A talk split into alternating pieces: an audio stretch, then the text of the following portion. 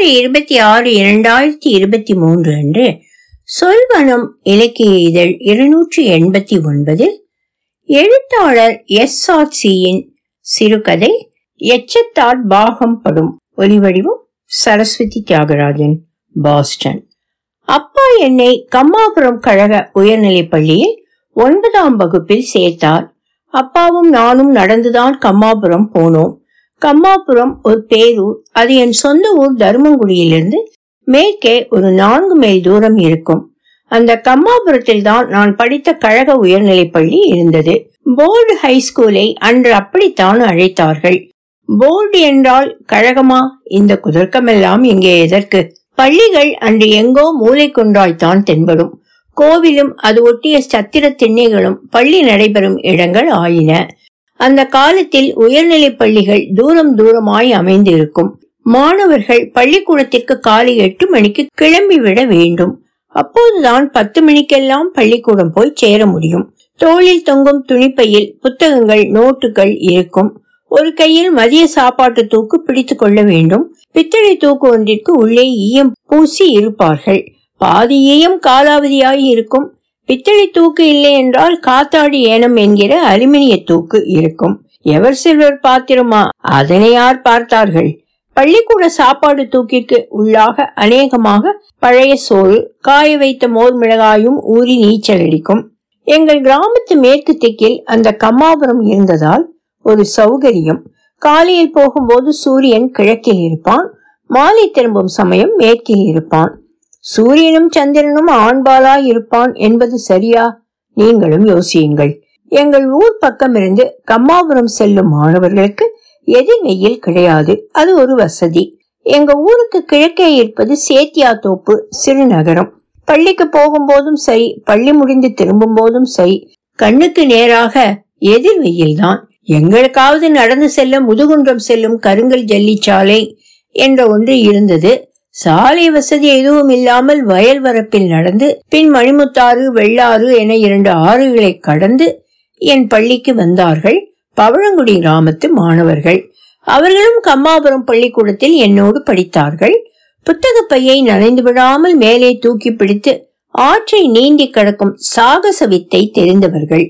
போட்டிருக்கும் மேல் சட்டையை அரை டிராயருக்கு கழட்டி தூக்கி பிடித்துக் கொண்டு அம்மனமாய் ஆற்றை கடந்து அல்லது நீந்தி வருபவர்கள் அந்த மாணவர்கள். மழைக்காலங்களில் குடைகிடை எல்லாம் ஏது? சவ்வுத்தாள் என்னும் உரத்தாள் பையில் புத்தகங்களை நிரப்பி பின் புத்தக துணிப்பையில் வைத்துக் கொள்ள வேண்டும். புத்தக பையக்கு காதுகள் பழுதாயிருக்கும். பையின் பிடிதான் காதுகள். பிளாஸ்டிக் ஆட்சி வராத ஒரு காலம்.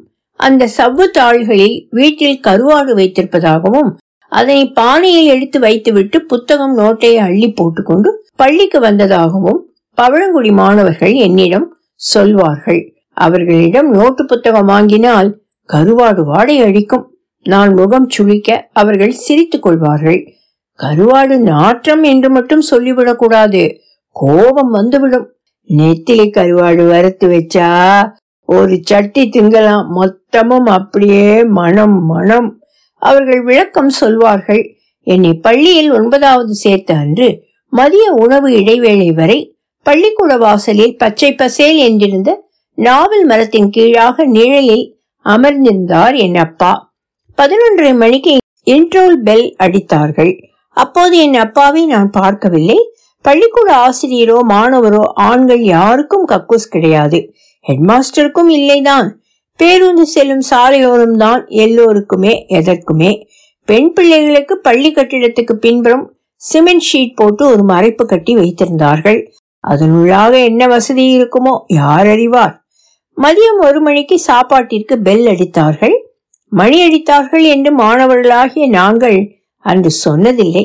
மணி அடிப்பது என்றால் அது சாமிக்கு கோவிலில் அடிப்பது. பெல் என்றால் தான் அது பள்ளிக்கூடத்தில் அடிக்கும் மணி. டேய் டேய் இங்கதான் நான் இருக்கேன். அப்பாவின் குரல் ஏன்பா நீ வீட்டுக்கு போகல? போகணும். உனக்கு மதிய சாப்பாடு வச்சுக்கிட்டு திங்க ஒரு இடம் காட்டணும். அதுக்கு தான் வெயிட் பண்றேன். பள்ளிக்கூடத்துல இடம் இருக்காதா? பசங்க கிளாஸ்ல உட்காரவே இடம் பத்தல. இதுல மதியம் சாப்பிடறதுக்கு உங்களுக்கு ஒரு இடம் தண்ணி வசதி எல்லாம் வேணும்னா எங்க போவாங்க? இங்க எங்கன்னா ஒரு பொது இடம் பார்க்கணும். நான் உன்னை இங்க வெங்கட்ராமையர் வீட்டுக்கு அழைச்சிட்டு போறேன். அவர்கிட்ட சொல்லி விடுறேன். அங்க மத்தியானம் சாப்பாட்டை வச்சுக்கிட்டு சாப்பிடு. இந்த பள்ளிக்கூடத்துக்கு பின்னால ரெண்டு தெரு தள்ளி அவர் வீடு. வா போகலாம். அவர் எனக்கு அடிநாள் சிநேகிதம். உறவு இல்ல. நல்ல மனுஷன். அவர் வீட்டுல ஒரு அம்மா இருக்கிறாங்க. மோகனம்பான்னு பேரு. அது அவர் அண்ணி. வா வா போய்கிட்டே பேசலாம். நான் அப்பா சொல்வதை கேட்டுக்கொண்டே சென்றேன். அண்ணியா? ஆமா அண்ணிதான். அது எப்படி? அவர் வீட்டுக்கு போறதுக்குள்ள இந்த கதையை உனக்கு சொல்ல முடியுமான்னு தெரியல. நீ சொல்லுப்பா தெரிஞ்சுக்கிட்டே போகலாம். கம்மாபுரம் வெங்கட்ராமைய ஐயருக்கு ஒரு அண்ணன். அவருக்கு கும்பகோணம் அருகில் ஹரித்வாரமங்கலம் என்னும் ஊரில் ஒரு கிராமத்து பெண் பார்த்து கல்யாணம் நிச்சயம் ஆகியிருந்தது கல்யாணம் நிச்சயிக்கப்பட்டிருந்த மாப்பிள்ளை. அதான் வெங்கட்ராமையரின் அண்ணனுக்கு பெரியம்ம நோய் கண்டது. காலராவும் பெரிய அம்மையும் ருத்ரதாண்டமும் ஆடிய மோசமான காலம். அம்ம நோய்க்கு மாரியாத்தாளையும் காலராவுக்கு காளியையும் நேர்ந்து கொண்டது அன்னைக்கு சமுதாயம். அப்படியே தான் எத்தனையோ அம்மன் கோவிலில் வேண்டி பார்த்தோம் மாப்பிள்ளை அவர் உயிர் பிழைக்கல. முடிந்தும் போனால் கல்யாணத்துக்கு இருந்த பெண்ணுக்கு இன்னும் தங்கைகள் இருவர் இருந்தனர். கல்யாணம் நின்று போய்விட்ட அந்த பெண்ணை மனம் முடிக்கத்தான் யாருமே முன்வரவில்லை. கால ஓட்டத்தில் மனுஷ முயற்சி விஞ்ஞான அறிவு ஆராய்ச்சி இந்த இரண்டும் கொடிய நோயையும் துரத்தி அடித்தது. ஆனால் அந்த காலம் அல்லவா அது? நிச்சயித்த மாப்பிள்ளை இறப்புக்கு அந்த பெண்ணின் பெற்றோர் மனம் நொந்து போயினர். இத்தனை பிரச்சனைகளையும் பார்த்த வெங்கட்ராமையர் ஓர் முடிவு செய்தார். தனக்கு அண்ணியாக வந்திருக்க வேண்டிய பெண்ணை தன் வீட்டுக்கு கூட்டி வந்தார். தன் வீட்டில் வைத்து கொண்டார். பின்னர் தான் ஹரித்வார மங்கலத்துக்கு அந்த பெண்ணின் தங்கைகள் திருமணம் செய்து கொண்டு வேறு வேறு ஊர்களுக்கு போனார்கள். கம்மாபுரம் வெங்கட்ராமையர் மட்டும் இன்று வரை திருமணம் செய்து கொள்ளவில்லை. அண்ணியை அண்ணி என்ற மரியாதையோடு தான் வைத்து காப்பாற்றியும் வருகிறார். அவருக்கு இன்று அறுபது தொட்டு கொண்ட வயது இருக்கும். கம்மாபுரம் ஊரே அவரை ஒழுக்கமுடையவராகத்தான் பார்த்து வருகிறது. இப்படியும் ஒருவருக்கு பெரிய மனசா?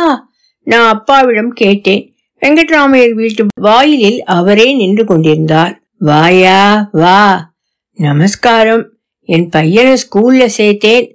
ஒன்பதாவது தினம் தர்மங்குலேந்து வந்து வந்து போவான். அவனுக்கு மதியம் சாப்பாடு வச்சுக்கிட்டு சாப்பிட ஒரு இடம் வேணுமே. அதான் உங்ககிட்ட அவனை அழைச்சிட்டு வந்தேன். நல்ல சமாச்சாரம். ரைட்டா சாப்பிடட்டும். மோகனா மோனா என்று ஓங்கி அழைத்தார் அவரின் அண்ணி மோகனா வீட்டு வாயிலுக்கு வந்தார். யார் வந்திருக்கா பாரு. தர்மங்குடி பெரியவரு.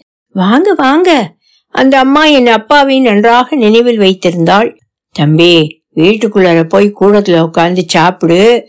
குடிக்க தண்ணி எடுத்து வச்சுக்க. தோட்டத்துல ராட்டின கிணறு இருக்கு. கை கால் அலம்பு. சாப்பிட்ட ஏனம் கழுவிக்க. ஒன்னும் கூச்சப்படாத தெரியுதா? என்றார் வெங்கட்ராமையர். தருமாங்குடியாரே நீங்களும் வாங்க. கை கால் அலம்பிக்கங்க சாப்பிடலாம். நான் வீட்டுக்கு போய் சாப்பிடுறேன். மணி இப்பவே ஒன்னரை. இனிமே தர்மங்குடி நடந்து போய் பிறகு சாப்பிடுறதா? இது நியாயமா? அந்த அம்மா என் அப்பாவை கேட்டார். தம்பி உனக்கு ஸ்கூலுக்கு நேரம் ஆயிடும் சாப்பிடுங்க. தோட்டத்தில் கிணற்றடிக்கு போய் கையெலும்பி கொண்டு வந்து கூடத்தில் அமர்ந்தேன். நான் சாப்பாட்டு தூக்கை திறந்து சாப்பிட ஆரம்பித்தேன். மோகனா அம்மா அதற்குள்ளாக ஒரு சிறிய வெங்கல பானையை எடுத்து அடுப்பில் வைத்தாள். அப்பாவுக்கும் இலை போட்டு உணவு பரிமாறினாள். ஐயா சாப்பிடலையா? நாங்க சாப்பிட்டாச்சு. இனி இரவுக்குத்தான் சாப்பாடு. அந்த சாப்பாடு தான் எனக்கு போட்டுட்டீங்க. இப்போ ஒரு ஒலையும் அடுப்புல ஏத்திட்டாங்க. அப்பா அந்த அம்மாவிடம் சொன்னார். வெங்கட்ராமையர் என்னிடம் பேசினார். நாளையிலேந்து நீ ஸ்கூலுக்கு சாப்பாடு எடுத்துட்டு வராத. இங்க என் வீட்டில் வந்து மதியம் சாப்பிட்டுக்கலாம். மதியம் கிளாஸுக்கு போய்க்கலாம். நான் அமைதியாக அப்பாவை பார்த்தேன். கண்டிப்பா சொல்றேன். என் வீட்டில் மதிய சாப்பாடு உனக்கு. அந்த அம்மாவும் மனம் நிறைந்து சொன்னாள். உங்க பெரிய மனசு அப்பா ஆமோதித்தார். அப்பா என்னை இப்படி அறிமுகம் செய்து வைத்துவிட்டு தர்மங்குடிக்கு புறப்பட்டார். பதனமா வந்து சேர் என சொல்லிவிட்டு வெங்கட்ராமையரை நோக்கி வணங்கி நன்றி சொல்லிவிட்டு புறப்பட்டார். இதே ஸ்கூல்ல என் அண்ணனோட கிளாஸ்மேட் உங்க அப்பா என் அண்ணன் தான் இப்ப இல்லையே. அந்த அம்மாவை பார்த்து ஐயர் சொல்லி முடித்தார். எனக்கு அப்பா சொன்ன அந்த கதையை நினைவுக்கு வந்தது.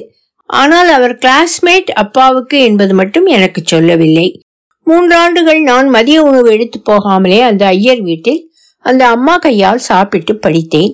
பள்ளி படிப்பு முடிந்தது. முதுகுண்டம் நகரக் கல்லூரியில் படித்து ஒரு வேலைக்கு போய் திருமணம் ஆகியது என் மனைவியோடு கம்மாபுரம் சென்று அந்த ஐயரையும் அம்மாவையும் பார்த்து வழங்கிவிட்டு வரலாம் என்று போனேன். இருவரும் காலமாகி இருந்தனர். அவர்கள் வாழ்ந்த வீடு ஒரு படிப்பகமாகி இருந்தது. மோகனா படிப்பகம் என்று சாயம் போன ஒரு- பெயர் பலகை மட்டும் தொங்கியது. படிப்பகத்துக்குள் ஒரு சிறுமி நாளிதழ் ஒன்றை விரித்து படித்துக் கொண்டிருந்தாள். உன் பெயர் என்ன? மோகனா எனக்கு தான் பதில் சொன்னாள். கம்மாபுரத்தில் யாருக்கும் அந்த வெங்கட்ராம ஐயரே மோகனாவை தெரியவில்லை. என் அப்பாவும் தான் இப்போது இல்லை. ஒலி வடிவம் சரஸ்வதி தியாகராஜன் பாஸ்டன்.